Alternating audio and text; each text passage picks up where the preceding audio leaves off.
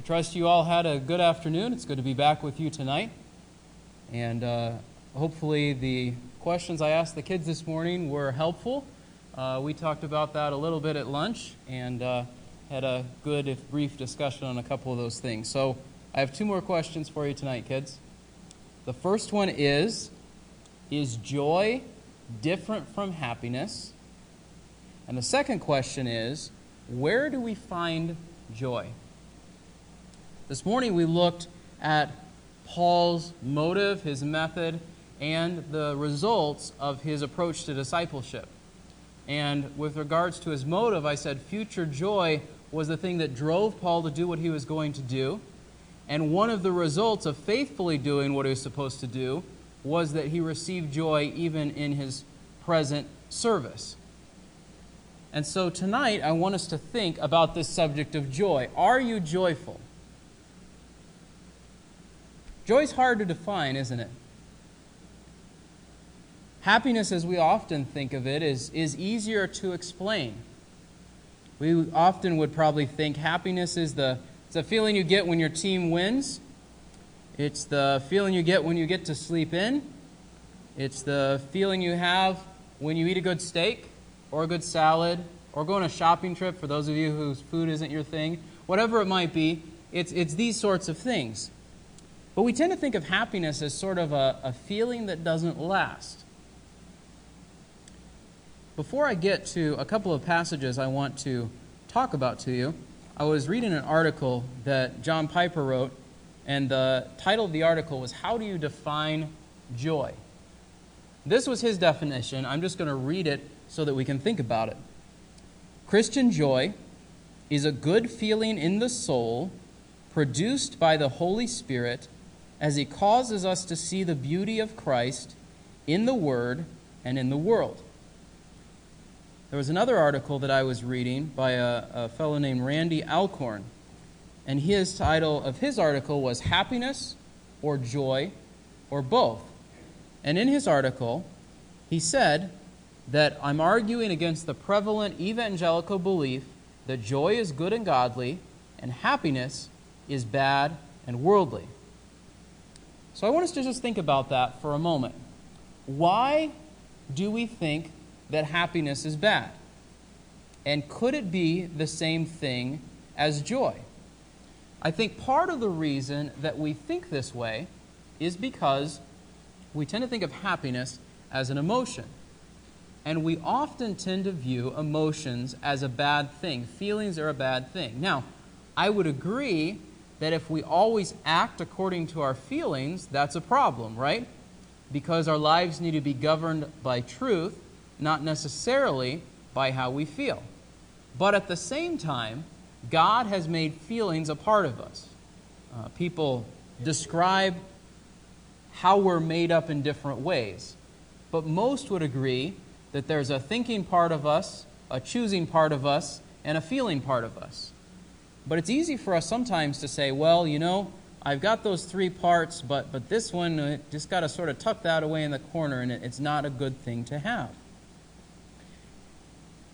Also, we tend to be suspicious of our emotions because they can be hard to control. And so when you have a definition like the one I read a moment ago that says joy is a good feeling, we say, wait a minute, how, how can this be something that would be something that I would pursue? We tend to think passage like John 16, 22, Jesus said, I will see you again, and you will rejoice, and no one will take it from you. We tend to say, well, joy is something that's permanent, and happiness is something that isn't. Or we look at a passage like 1 Thessalonians 5, where it says, Rejoice always, and we say, well, joy must be something that I can control. Or we look at a passage like James 1 1 and 2, where it says, Rejoice in various trials. We say, Well, if I can have it even in trials, then this must be something that's, that's just profound and, and, and lasting and, and different. We'll talk more at the end about what joy is. But before we get there, I want us to think about where do we find joy? And turn with me to Psalm 16, if you would. Psalm 16.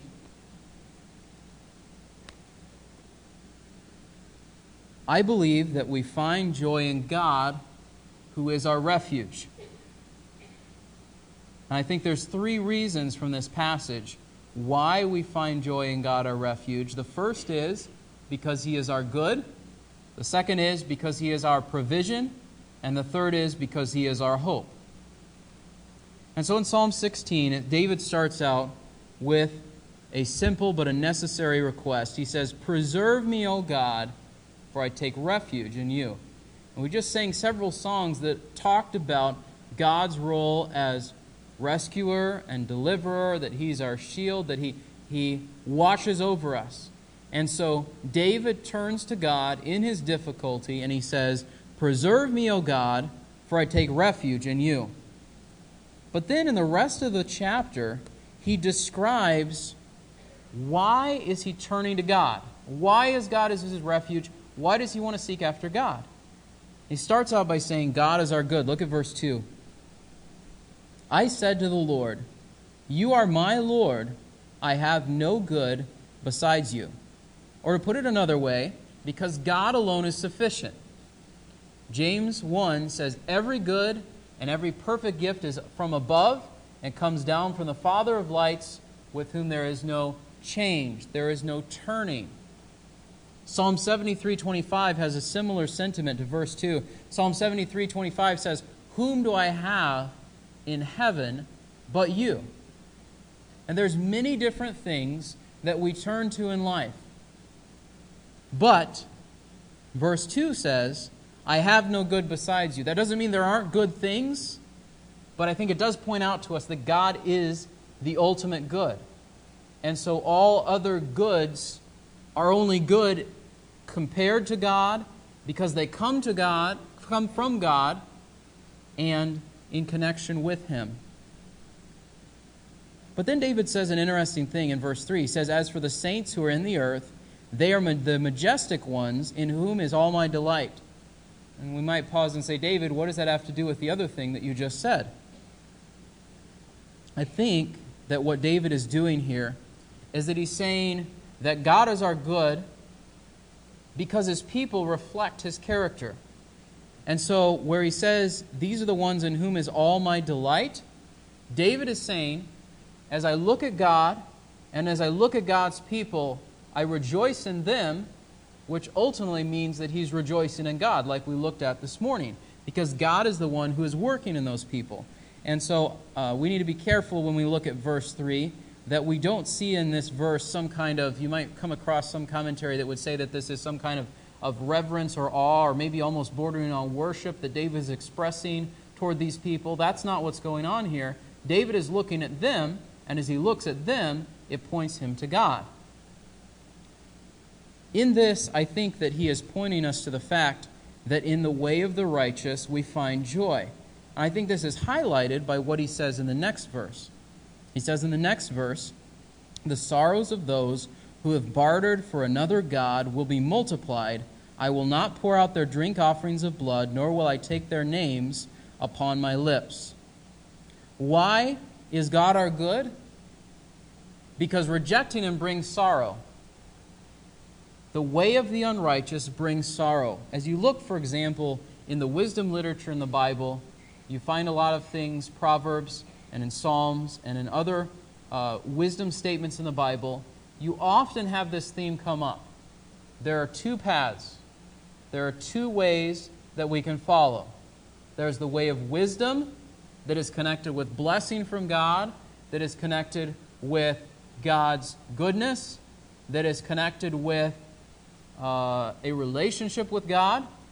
And then on the other hand, you have the way of destruction, the way that he describes in verse 4.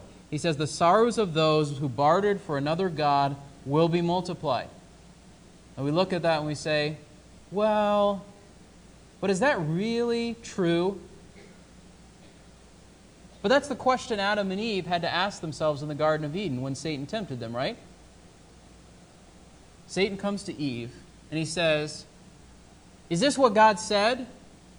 And what's he doing there? He's going after her belief in, her trust in God. Is God really good? Is God withholding something from you? that would really be good if you could have it?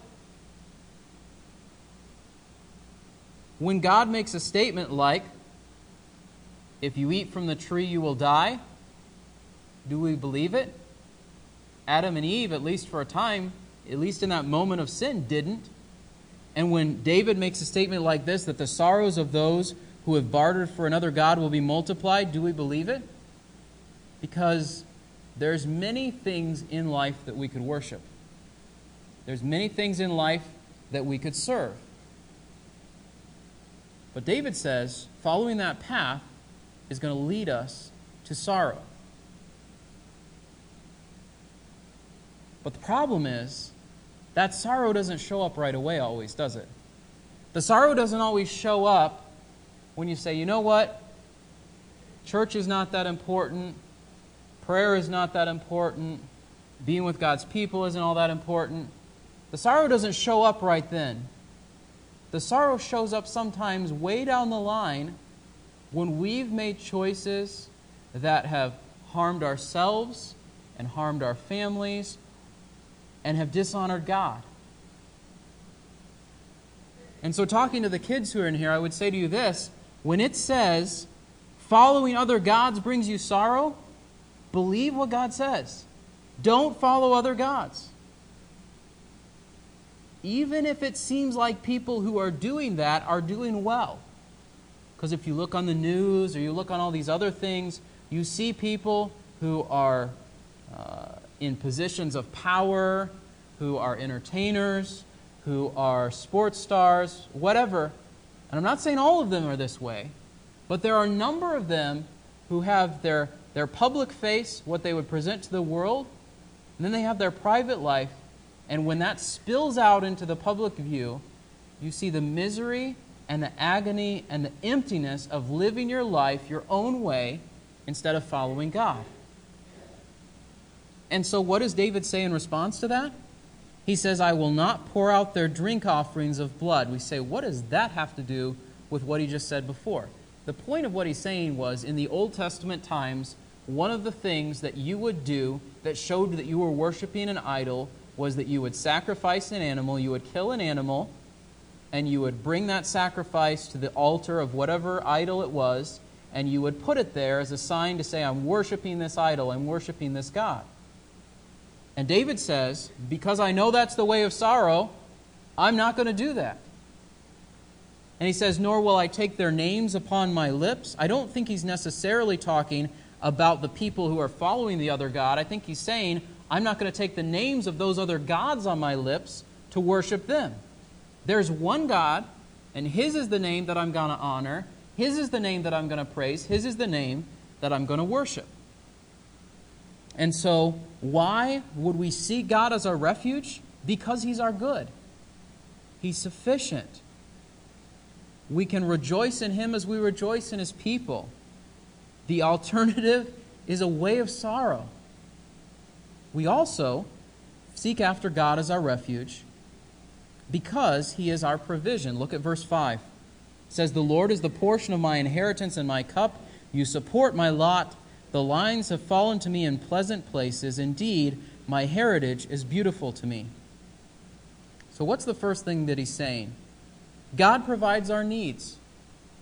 God provides our needs. And I think about Matthew 6, 25 to 34. And in that passage, it talks about the fact that if God cares for the birds of the sky and the grasses, the flowers of the field, He cares for us too.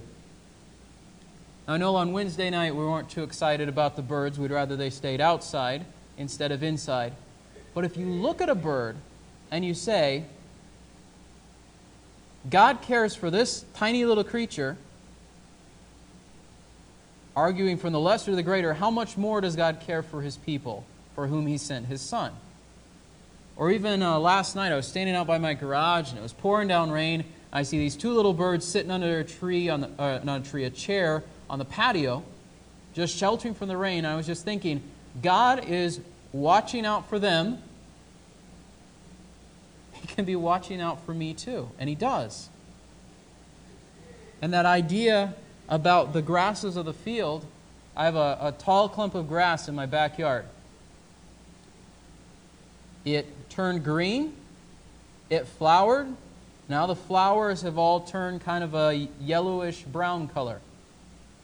Didn't take very long, maybe a week. And yet God designed that, and God oversees that. And there's a lot of parallels that the Bible makes between our lives and that clump of grass in terms of how short and how fragile and all those sorts of things. But if God cares for that, then God will care for us as well. He provides our needs. I think this is illustrated especially what it says in um, Numbers 18:20. I'm just going to read that verse for you here. Think back to the people of Israel, and they're getting the land. And it says, Then the Lord said to Aaron, the leader of the tribe of Levi, You shall have no inheritance in the land, nor own any portion among them. I am your portion and your inheritance among the sons of Israel. Think about that if you're from the tribe of Levi. You guys don't get any land. You know, all of us live somewhere. We have a house or apartment or something like that. If God had said, You're not going to have that necessarily, I'm going to take care of you. At one level, that might be a frightening thing, right? Because there's security in possessing something, a place where you can stand and say, This is mine, and I'm looking after it, and this is where I live. But God said to the, the tribe of Levi, He said, You're not going to have that. You're going to have to trust in me, that I'm going to watch out for you, that I'm going to provide your food, that your fellow tribes are not going to take advantage of you, because you don't have anywhere else to turn. I think that's some of the sentiment that David is echoing here when he says, The Lord is the portion of my inheritance and my cup. You support my lot. Obviously, David was the king. He had houses and lands and all those sorts of things. But at the end of the day, he looked to God as his portion, as his security, as the one who provided for him. But God is our provision not only in meeting our needs, but also in blessing with abundance beyond our needs. Look at verse 6 says, The lines have fallen to me in pleasant places. Indeed, my heritage is beautiful to me. Now, to a certain extent, I think that what is being dealt with here is a matter of perspective. Because God blesses us in many different ways. But it's really easy for us to look at how God has blessed us and to look at someone else and say, He's got more. Or to look at so, some other part of the world and say, I wish I had that. You know, you see some travel photo or something like that. Well, that would be great to, to wake up to and, and to see that every day. But God has blessed us abundantly. There's two passages that I want to illustrate this from um, uh, with regards to what Solomon says in Ecclesiastes. I'm just going to read those briefly for you. He says in Ecclesiastes 5, verses 18 through 20. Here's what I've seen to be good and fitting to eat, to drink, and enjoy oneself in all one's labor, in which he toils under the sun during the few years of his life which God has given him, for this is his reward. Furthermore, as for every man to whom God has given riches and wealth, he has also empowered him to eat from them and receive his reward and rejoice in his labor. This is the gift of God. For he will not often consider the years of his life, because God keeps him occupied with the gladness of his heart. And so we look at that. It's easy for us to look around at what we have and to say, I want some other thing. And sometimes I think God wants us to pause and to look around and see at all the ways that He has blessed us. And often, several times in Ecclesiastes, Solomon says this You have your family, you have your work, you have food and the place that God's provided for you to live. Rejoice in these blessings. Now, the larger context of Ecclesiastes is rejoice in these blessings, knowing that life is short and you serve God and you're looking to eternity and all those sorts of things. But there's not wrong for us to enjoy the life that God has set before us. And I think God has called us to enjoy it. And I think sometimes our lives in our world today are so saturated with busyness and with things and everything else that we, we don't enjoy the simple, basic pleasures in life that God has given to us. We don't see them as abundance beyond our needs. So, along these lines, I would ask you do you enjoy God's gifts well? Whether that be time with your family, whether that be even the work that you do, whether that be the food that you eat, the situation in which God has placed us, do you enjoy that and see it as a blessing and as abundance from God? We also turn to God as our refuge because He is our hope, and we see this in verses 7 through 11. First of all, because God gives us counsel. Verse 7 says, I will bless the Lord who has counseled me. Indeed, my mind instructs me in the night. In this verse, we have this element, this idea of God's guidance, God's leading, God's direction. You think back to the Old Testament, how did God lead his people? Well, he led the people of Israel out of the land of Egypt with a pillar of cloud by day and a fire by night. God doesn't lead us in that dramatic of a way today, and yet, in some ways, we are more blessed than the Israelites who saw even that work of God because God leads us through His Word.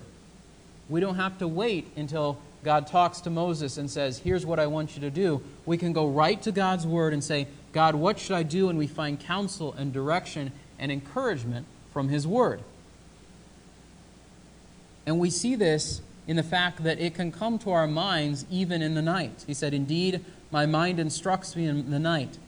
I don't know if this happens to you. I've had a couple of nights this week when I, when I couldn't sleep right away. and I was just thinking about a whole bunch of things, and different things were coming to mind. And uh, thankfully, at least some of them were truths about God and what He's doing, and truths from some of these passages. When you lie awake at night,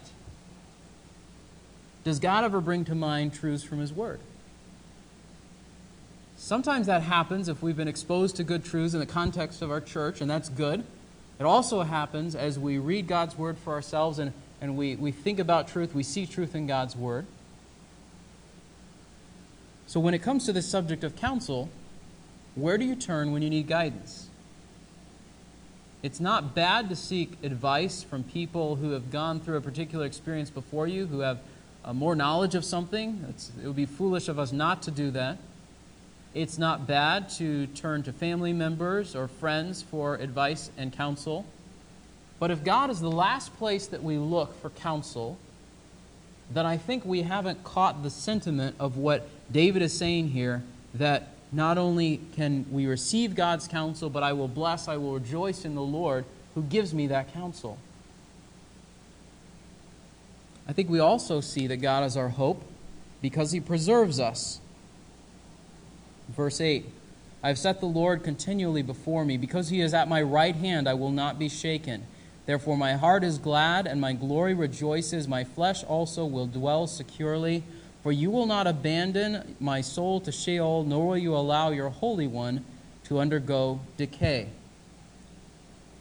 We see God as our hope. God preserves us with the result that we can be unshaken in the face of trouble. Look at verse 8. Because he is at my right hand, I will not be shaken. Do you have an awareness of God's presence? I mean, the Bible teaches us that God is everywhere, but do we realize, do we recognize that He's there? It's really easy for us to go get so caught up in the events of our day that we don't even think God is present here when we face something that we're unsure about, when we face something that's difficult, God is present with and among his people. There's a, an amazing picture of this in Ephesians. Paul describes the Ephesian believers, and he says, You're like a building that's being built up as a holy temple to God. And God, the Holy Spirit, is dwelling within each one of us individually, and God is dwelling within the whole structure that's being built up for His glory among all of us. So, not only in us, but among us. And God's presence is there.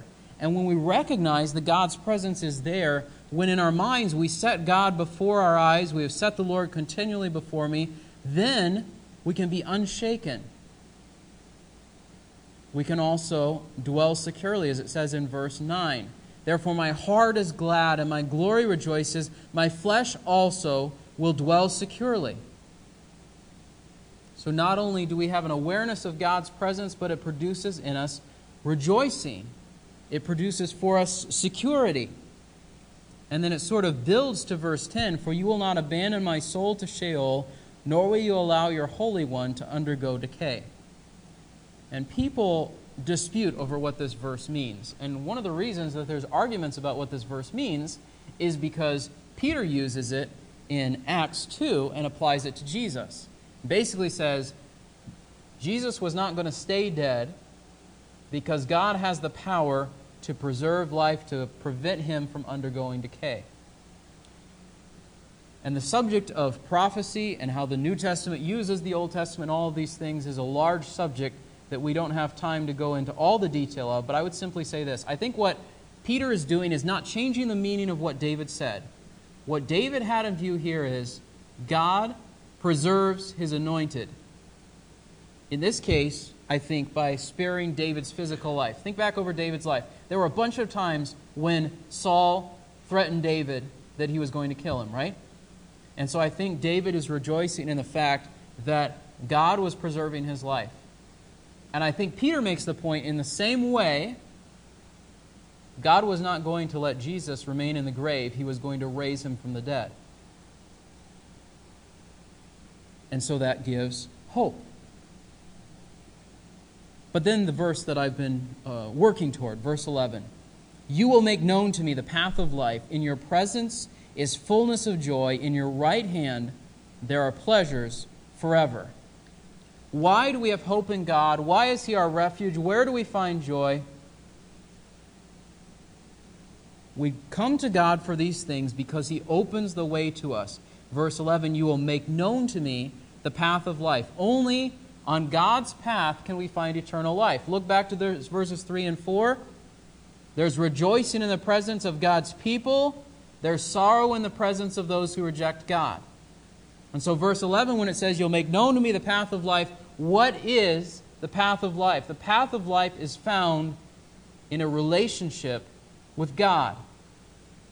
Jesus says in one of the Gospels, He said, There's a broad way that leads to destruction and a narrow way that leads to eternal life.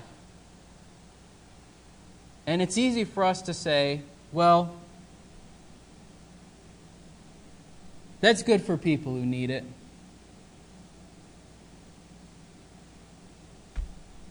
But I'm healthy. I'm relatively young. I don't need that stuff. Religion is a crutch for people who can't make it on their own. It's easy for us to think things like that. There's a lot of people we encounter in our day to day lives who do think that. At the end of the day, it comes down to this God has said that there's a way that leads to life and a way that leads to death. And we have to say, do I believe what God has said? Or am I going to go my own way?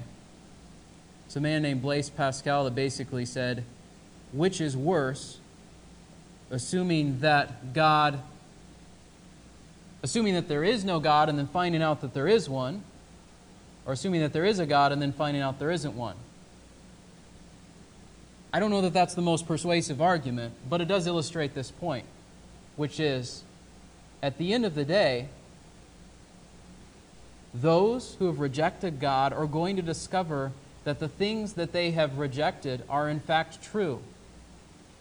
And the people that they have mocked and said, You've been wasting your time with foolishness, when they have God's presence and God's favor, they will, they will weep. There will be sorrow because God's going to say, These are the ones who belong to me, and these are the ones that I've never known. Go away from me into everlasting destruction. So, what is the eternal path of life? It's what Jesus says in John 14, 6. I am the way, the truth, and the life. No one comes to God the Father except through me. A lot of people will say there are many paths to God. There's one way. I can't make it up. I can't take a poll and pick the one that I like.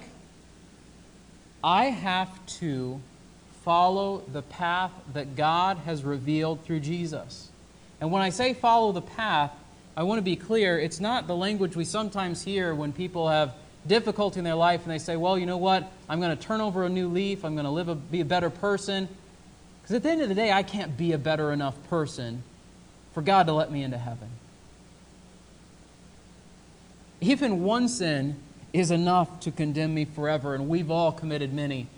I was talking uh, the other day with someone, and this person said, Well, but if we, uh, you know, if we, if we do wrong and then we, we say that we're sorry for it, then that sort of takes care of it. God can't accept that. God's justice demands that something happen to pay for the sins that have been committed. I can't do it. You can't do it. But Jesus did it. And so only on God's path do we find eternal life. Only in turning away from trusting in ourselves and our own efforts and in turning and trusting in Jesus and what He did that I couldn't do, that is the path to life.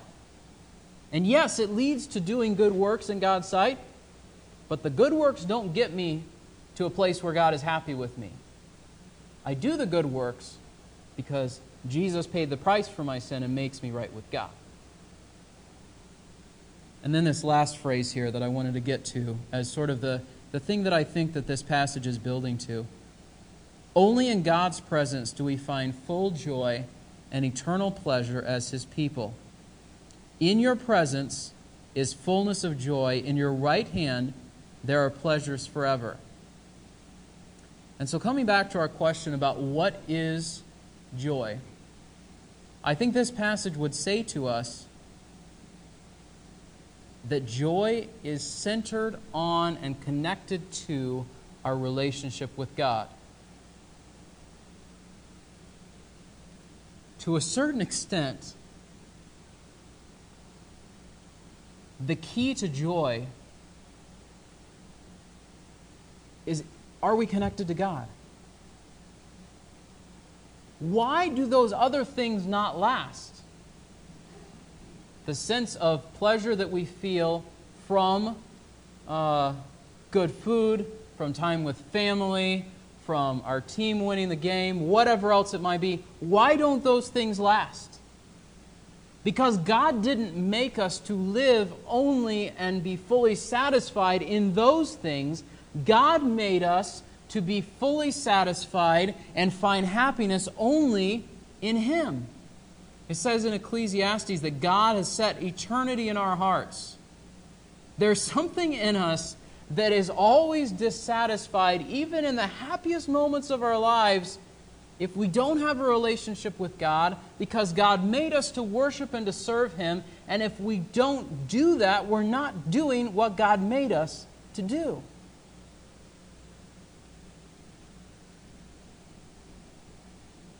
So, do you believe this? Do you believe that in God's presence is fullness of joy? and in his right hand there are pleasures forever. Because if you don't really believe that, then why not go the way that this says is sorrow, but everybody else says is a good way to go? Why not do what we see so many around us in the world doing? Why not do that? If you don't believe what it says in verse 11. But if you do believe it, then the only response is to follow the path of life that God has made known, to follow the God who's laid the path out before us, and to find the joy that only He can offer. So, are joy and happiness the same thing? I tend to think that they're more closely connected than we often assume. But at the end of the day, where do we find it? Only in God. So, coming back to my first question Are you joyful? You can only answer that question yes if you have a relationship with God. And so that's where it has to start. And so if you don't, I think God would urge all of us to say, you have to decide this now, not put it off till tomorrow. Because we're not guaranteed tomorrow. We're not guaranteed the time after that. We're not guaranteed next week. If we're not sure about this, this is something that we deal with right now. If you do possess this joy, then my hope and my prayer would be that at every point in which we say, I need God's help, that we would cry out like David did, Preserve me, O God, for I take refuge in you. That we would see him as our highest good and our sufficient inheritance and the one who is our hope. Not just a hope of, I hope it's not going to rain tomorrow, or I hope work goes well this week, but the sort of hope that you can say, I will stake my life on this. Do you have joy? Do you have the kind of joy that David talks about here in this passage? Let's pray.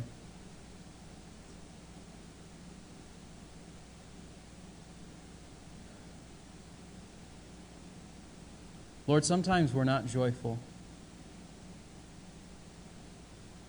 Sometimes we're not joyful because we think that our joy has to do with what's around us instead of whether or not we know you.